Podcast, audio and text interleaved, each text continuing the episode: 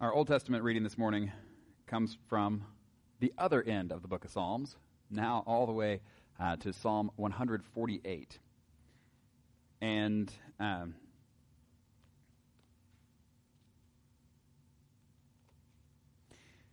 the book of Psalms uh, is one that, as you read through it, you have uh, all of the human emotions are kind of worked in there somehow.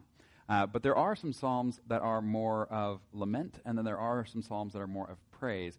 And those actually kind of switch as you're going through, that more towards the beginning you have more psalms of lament, and more towards the end you have more psalms of praise. So they're all still present everywhere. And uh, so it seems fitting that at the end of this year, where we may have had a lot of lamenting, that as we come to the end of this year, we actually end it with a psalm of praise. So this is Psalm one forty-eight, verses one through fourteen. Before we read, let us pray. Heavenly Father, we do thank you again for this day that you have made, and God, we do thank you for your word that you have given to us. Lord, we ask that this morning your word would water our hearts. Lord, that this morning, by your word and by your spirit, you would continue to grow us into the people that you have made us to be in relationship with you.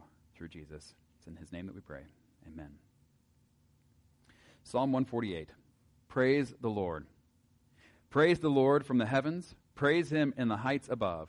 Praise him, all his angels. Praise him, all his heavenly hosts. Praise him, sun and moon. Praise him, all you shining stars. Praise him, you highest heavens, and you waters above the skies. Let them praise the name of the Lord, for at his command they were created, and he established them forever and ever. He issued a decree that will never pass away. Praise the Lord from the earth, you great sea creatures and all ocean depths, lightning and hail, snow and clouds, stormy winds that do his bidding, you mountains and all hills, fruit trees and all cedars, wild animals and all cattle, small creatures and flying birds, kings of the earth and all nations, you princes and rulers on earth, young men and women, old men and children. Let them praise the name of the Lord. For his name alone is exalted. His splendor is above the earth and the heavens. And he has raised up for his people a horn, the praise of all his faithful servants of Israel, the people close to his heart. Praise the Lord. Turning then to our New Testament reading from Luke chapter two, verses twenty-two through forty. Here we are looking at uh, not the birth of Jesus, but just after the birth of Jesus. Luke two, starting in verse twenty-two. When the time came for the purification rites required by the law of Moses, Joseph and Mary took him to Jerusalem to present him to the Lord. As it is written in the law of the Lord, every firstborn male is to be consecrated to the Lord, and to offer a sacrifice in keeping with what is said in the law of the Lord, a pair of doves or two young pigeons. Now there was a man in Jerusalem called Simeon, who was righteous and devout. He was waiting for the consolation of Israel, and the Holy Spirit was on him. It had been revealed to him by the Holy Spirit that he would not die before he had seen the Lord's Messiah. Moved by the Spirit, he went into the temple courts. When the parents brought in the child Jesus to do for him what the custom of the law required, Simeon took him in his arms and praised God, saying, Sovereign Lord, as you have promised, you may now dismiss your servant in peace. For my eyes have seen your salvation, which you have prepared in the sight of all nations, a light for revelation to the Gentiles, and the glory of your people Israel. The child's father and mother marveled at what was said about him. Then Simeon blessed them and said to Mary, his mother, This child is destined to call the, cause the falling and rising of many in Israel, and to be a sign that will be spoken against, so that the thoughts of many hearts will be revealed, and a sword will pierce your own soul too. There was also a prophet, Anna, the daughter of Penuel, of the tribe of Asher. She was very old. She had lived with her husband seven years after her marriage, and then was a widow until she was eighty-four. She never left the temple, but worshipped night and day, fasting and praying. Coming up to them at that very moment, she gave thanks to God and spoke about the child to all who were looking forward to the redemption of Jerusalem. When Joseph and Mary had done everything required by the law of the Lord, they returned to Galilee, to their own town of Nazareth. And the child grew and became strong. He was filled with wisdom, and the grace of God was on him. This is the word of the Lord.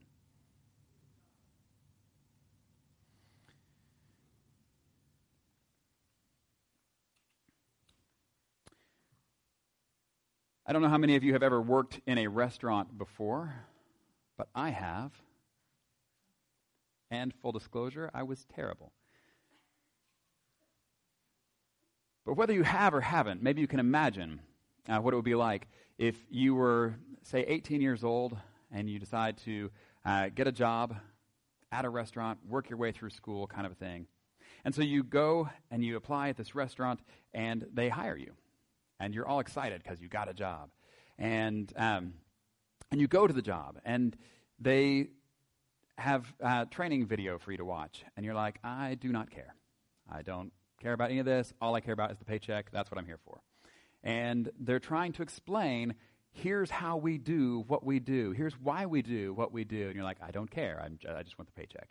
And uh, then it comes time to actually start on the floor. And you're, you're waiting tables. And instead of actually w- waiting the tables, you start getting in arguments with some of the other waiters about what would be the most efficient uh, place to put the the glasses for uh, you know making the drinks to get them out there. Meanwhile, you have tables waiting for you to go to them, but you're not going. You're arguing with the other waiters in the back. When the manager comes in, how's that going to go? Not well, is it? Not at all. Because though you are looking forward to the paycheck, um, there's another whole part of this. And that is actually doing the job you were hired for. But now, take another approach. What if instead of uh, looking for a paycheck and going and getting a job and that sort of thing, what if that same restaurant owner comes to you, you're at school, you're minding your own business, comes to you and says, I am looking for someone to be my heir. And so he comes and he takes you and he brings you into not only the restaurant, but into his family and adopts you as his own child and says, you are now my child. And I want you to come to the restaurant with me and I want you to learn from me how we do this, why we do this, because one day you're going to be running this restaurant. And in fact, not only has he adopted you, he's given you the name that he gave to the restaurant itself. And so everywhere you go, when you're uh, going back to classes and you introduce yourself to new friends and they say, oh, I've heard that name before. Is that like the restaurant? I love that place. You say, yeah, it is actually. My dad's the owner. Or people meet you and they say, oh, is that like that restaurant? I can't stand that place. You say, yeah, it is. My dad's the owner. But the way that you would respond to uh, to customers showing up in each of those scenarios, I think would be a little different, don't you? The way that you pay attention to why it is we do what we do at this restaurant is different if you're just looking for the paycheck or if your name and your identity is a part of this restaurant. And the way that it operates has to do with who you are and what you're looking forward to in the future beyond the paycheck. Okay, you see where this is going. This is uh, an analogy that, of course, breaks down like they all do. But this is an analogy of what it means to be adopted as sons, and as sons, then heirs, heirs of the kingdom of God. And um, and so there are ways that we do things that are different, and there are ways that we do things that we ought to be paying attention to and caring about. And all of this brings us to Titus uh, chapter three, and the first verse that we're going to look at is actually going to kick us back into the first part of chapter three. This is uh, Chapter three, eight through fifteen. We're going to read the whole thing, and then we'll go through it um, in a bit. This is Titus chapter three. Take in what you can the first time through, and then we'll go through it more carefully. It says, this is a trustworthy saying, and I want you to stress these things so that those who have trusted in God may be careful to devote themselves to doing what is good. These things are excellent and profitable for everyone. But avoid foolish controversies and genealogies and arguments and quarrels about the law, because these are unprofitable and useless. warn a divisive person once, and then warn them a second time. After that, have nothing to do with them. You may be sure that such people are warped and sinful. They are self-condemned. As soon as I send Artemis or Tychicus to you, do your best to come to me at Nicopolis, because I've decided to winter there. Do everything you can to help Zenas the lawyer and Apollos on their way, and see that they have everything they need. Our people must learn to devote themselves to doing what is good, in order to provide for or, for urgent needs, and not live unproductive lives. Everyone with me sends you greetings. Greet those who love us in the faith. Grace be with you all. All right. Where do we begin? We began with the sentence, uh, this is a trustworthy saying, and I want you to stress these things. But we didn't read what the trustworthy saying was and what it is that we're supposed to be stressing. It's like a mystery. Let's see if we can solve this mystery. What is it that we are that is a trustworthy saying? What is it that Paul is telling Titus he wants him to stress? We know what he's not supposed to stress. We've read that already. He's certainly not supposed to be stressing uh, foolish controversies or genealogies or arguments and quarrels about the law. There are plenty of people doing those things, and Paul says, don't go there. That's not for you. That's not for the people of God. In fact, there is something, though, that you are supposed to stress that is a trustworthy saying. And that is what we looked at on Christmas Eve.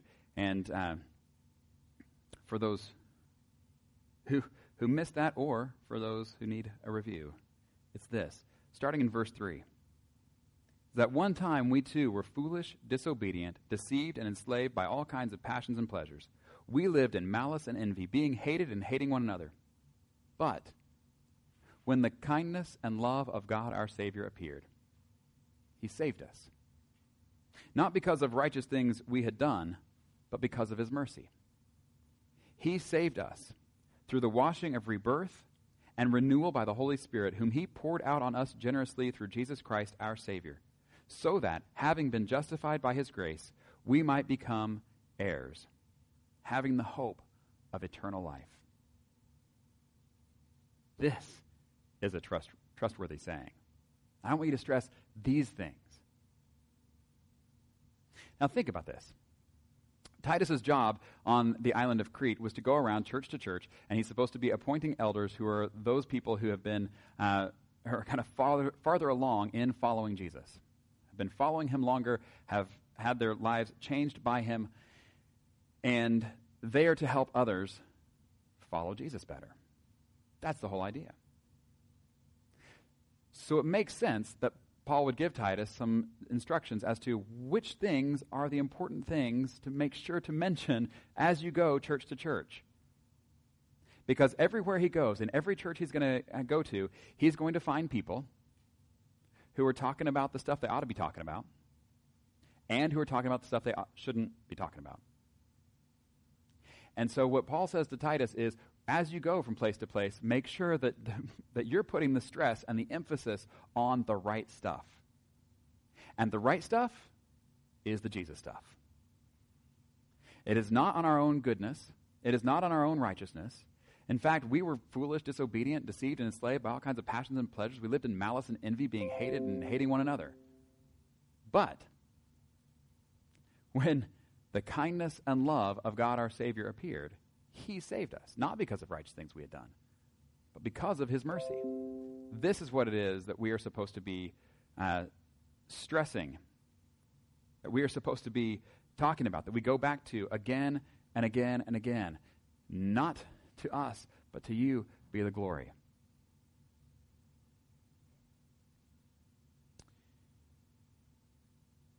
And to God be the glory. Great things he hath done. Um, so loved he the world, that he gave us his Son. These are songs that we sing um, because they remind us of what we ought to be reminded of. These are the things that we ought to be stressing. And, uh, and there's a purpose for this. And that is, as we reflect on these things, it's like we were talking about in the children's sermon. It actually waters our heart. This is the, uh, where it talks about being having the, the washing of rebirth and renewal by the Holy Spirit. This is that being born again to a whole new way of life and having the Holy Spirit poured out on us, that we actually do operate differently as those who are in Christ. And the more that we continue to reflect on these things, the more it will continue to actually grow and produce fruit in our lives. And this, what it looks like, is when he says, uh, verse eight, this is a trustworthy saying, I want you to stress these things. Why? So that those who have trusted in God may be careful to devote themselves to doing what is good. These things are excellent and profitable for everyone. In other words, uh, when we say, okay, I accept Jesus, and so what that means, I'm going to turn away from sin. And we think, okay, that means I've got to identify all the things that I've been doing that are wrong, and I need to stop doing those things. And if that, and that's true, but if that's all that repentance means, is just turning away from what's wrong and just stopping doing all the bad things, all that does is makes us do nothing. But it's not just a turning from what we've been doing that's wrong, but it's actually turning to the doing what is good. That's the whole, and the whole thing is, uh, and this is what repentance means, is actually turning one hundred eighty degrees, turning around. You were going this direction, we turn around. This is what uh, Paul talks about when he says, at one time we were like this, but now the kindness and love of God, our Savior, appeared, and he saved us, and he turns us around. So away from what was uh, what was foolish and disobedient, and to doing what is good. And he says, this is the stuff that's excellent. This is the stuff that's profitable for everyone. This is not just good for you personally, though it is, but this is what will benefit the people that you interact with, the people in your family, the people in your church, the people in your community, in your job, in your school, in your neighborhood. These are the things, as we, uh, if we just stop doing what's bad, that's help. Uh, that is a help. But there's also, there's so much more to it, and it's the doing what is uh, good. And uh, going back to the the restaurant analogy, you, you might imagine the manager saying, look, yes, uh, we make a lot of food here, but this isn't really a food business. This is a people business, right? This is a service industry. That's what we're about. We're about feeding people who need to be fed. And we're going to do that. That's why we make the food. But we don't make the food just to make the food. We make the food to feed the people. And just keeping that in mind. This is uh, kind of what Paul is talking about in the doing what is good, that is profitable, that is excellent for everyone, meeting the needs of people around us. And then he gets into this section about, you know, divisive people and, you know, have nothing to do with them and all that. And if we read this wrong, we read this like the rest of the world. And this is kind of how things have been going lately. If you read it wrong, it sounds like this. Hang out with people you agree with. If anyone disagrees with you about anything, shun them forever. Does that sound about right? That's the way of this world. It's what it sounds like this might be saying. That's not what this is saying. So we have to be careful, because that is just the way of the world, is uh, just hang out with people you agree with. If you don't agree about something, then shun them forever. Um, but no, what this is talking about is something different. This is talking about a gathering of people. This is talking about a church where people are going to disagree about all kinds of things. But that's not a reason to separate. In fact, those disagreements are a help to us in a lot of ways. We don't have time to get into right now. But he says there are some things, though, that are problematic. And that would be things that he labels as foolish controversies and genealogies and arguments and quarrels about the law. Now, let me explain the genealogy thing for those of you who got tripped up by that and you're like, should I not be on Ancestry dot com? I don't know. It's not about that. These are the controversies of people, specifically the Jewish people, who are going back and tracing their own ancestry all the way back to, you know, say, Abraham or Moses or Adam, and saying, because I can trace my family line to there, that puts me at a special higher position, whereas you, Gentile, you have no idea where your family comes from. And you definitely don't go back to Abraham like I do. That makes me, you know, a better Christian than you. And Paul's like, are you kidding me? Stop it. That's not how this works at all. No. Jews, Gentiles, all together the same in Christ. And so it's the uh, arguing about these kinds of things that I'm um, kind of putting in the category in the restaurant thing again of, you know, well, arguing over where you put the glasses. Who cares where you put the glasses? You know, there may be a hundred different places to put them, and it all works fine. Serve the people. That's the point. And so what Paul is talking about here when he's talking about the warn a divisive person once and then warn them a second time after that, have nothing to do with them. This is not shun the people you disagree with. This is stop wasting your time on people who are seeking to destroy the church. People, whether they are in the church or out of the church, if they have lost sight of the mission, of what it is we're supposed to be about, then you warn them. Now, this warning is not like a, you better watch it, buddy, kind of a thing. This is a warning, uh, kind of like if you are driving down the road and you've got one of those cars that if you start to veer out of the lane, it beeps. That kind of warning. It's saying you're you're getting off track and you're headed for a problem if you don't get back on the road.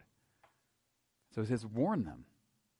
But You, you warn them for their own good, but if they have decided, no, this is the way I'm going, then you say, well, then that's on you. That's what this is about.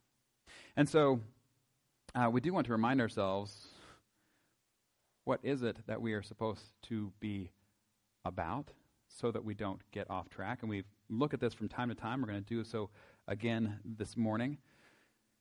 Andrew, go ahead and put that next slide up there. This is the great commandment. When asked uh, what is the greatest commandment, Jesus said, love the Lord your God with all your heart and with all your soul and with all your mind. This is the first and greatest commandment, and the second is like it, love your neighbor as yourself. All the law and the prophets hang on these two commandments. So the two things that we are supposed to be about is loving the Lord our God and loving our neighbors. That's what we're supposed to be about. And then there's what's known as the Great Commission. This is after Jesus has been raised from the dead.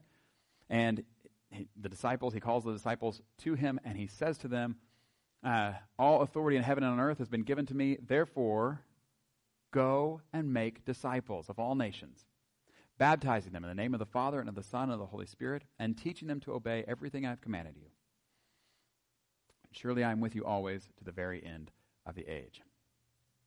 This is what we're supposed to be about. You see, I've put some things in bold there, uh, that we are to go and make disciples. We're to be baptizing people and teaching them to obey everything Jesus has said.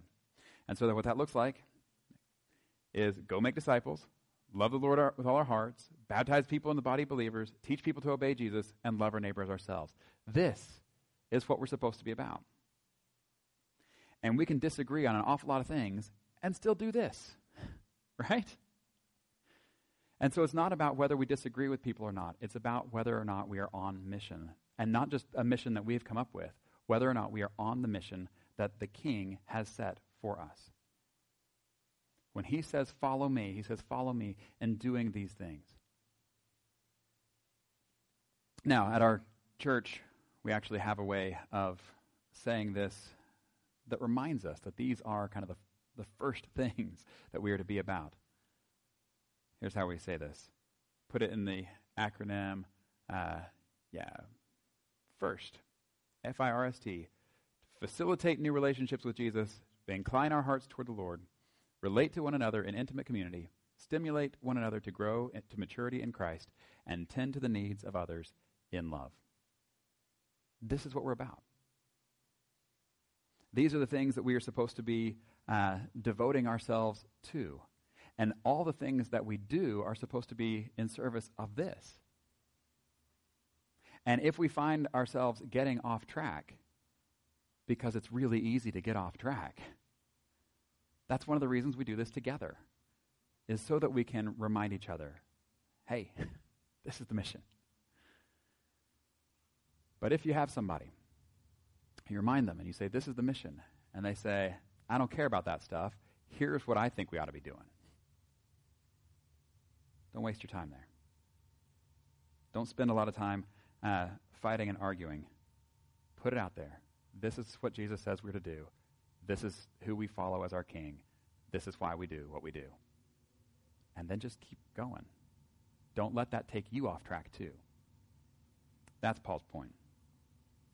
And then as he continues, he gives these final uh, remarks and says, uh, just, he reminds us that it's personal. The whole thing is personal.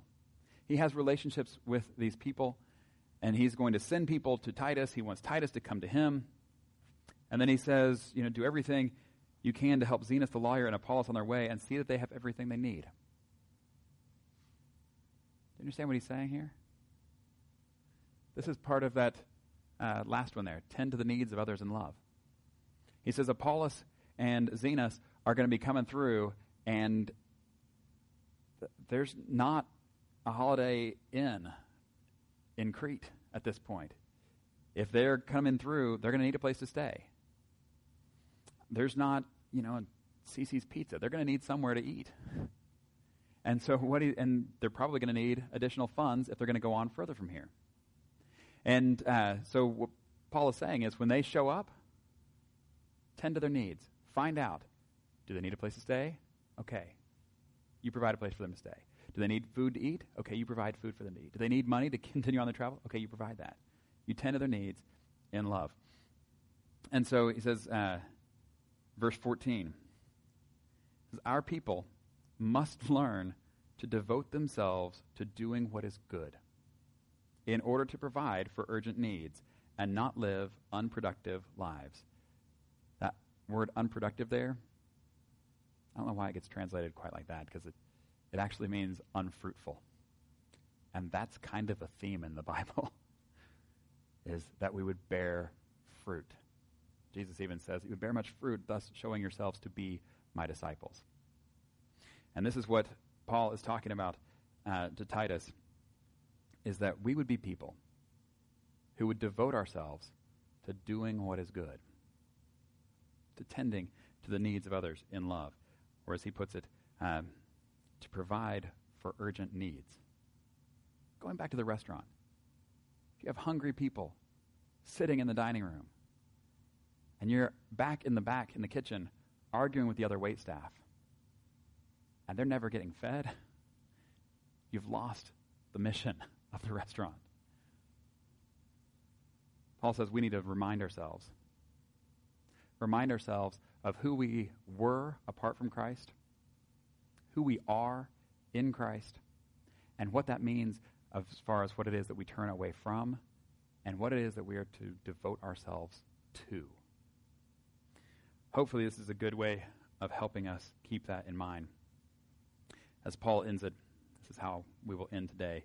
He says, everyone with me sends you greetings. Greet those who love us in the faith. Grace be with you all. As we do these things, we have to keep in mind these things don't It's not the way that we earn our way to God. It's not the way we, um, well, all kinds of wrong ways of looking at it. It's all by grace. This is something we get to do because of grace, because the love and kindness of God our Savior appears in our lives. And he takes us out of who we were, and he adopts us into his family. And as Galatians says, no longer slaves, but as sons. And if sons, then heirs. That's who we are. It's all by grace. And it's because of this that we get to do the things that he has called us to do, which, as he says, are excellent and profitable for everyone. Grace be with you all. In the name of the Father, the Son, and the Holy Spirit. Amen.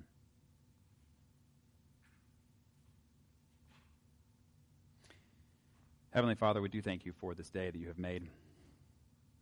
God, we do thank you for the gift that you have given, the gift of life itself, We thank you for the gift of Jesus.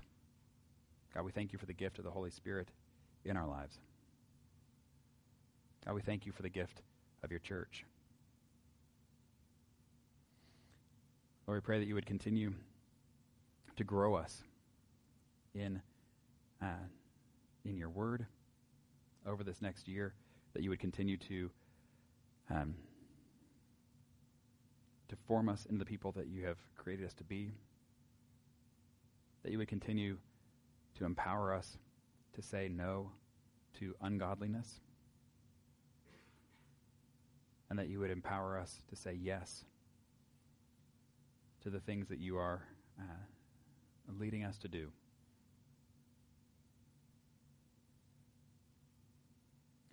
Lord, we pray that you would also be with us in uh, our relationships as a church, that we would be those who help each other to stay on track.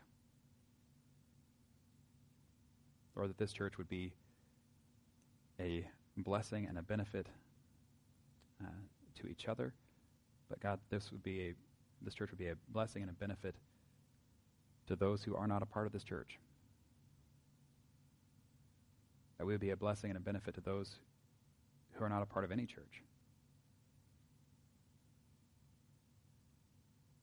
But God, that we would be those who show your grace and do what is good to all people. Lord, pray all of this in the name of Jesus, who taught us to pray, saying, Our Father, who art in heaven, hallowed be thy name.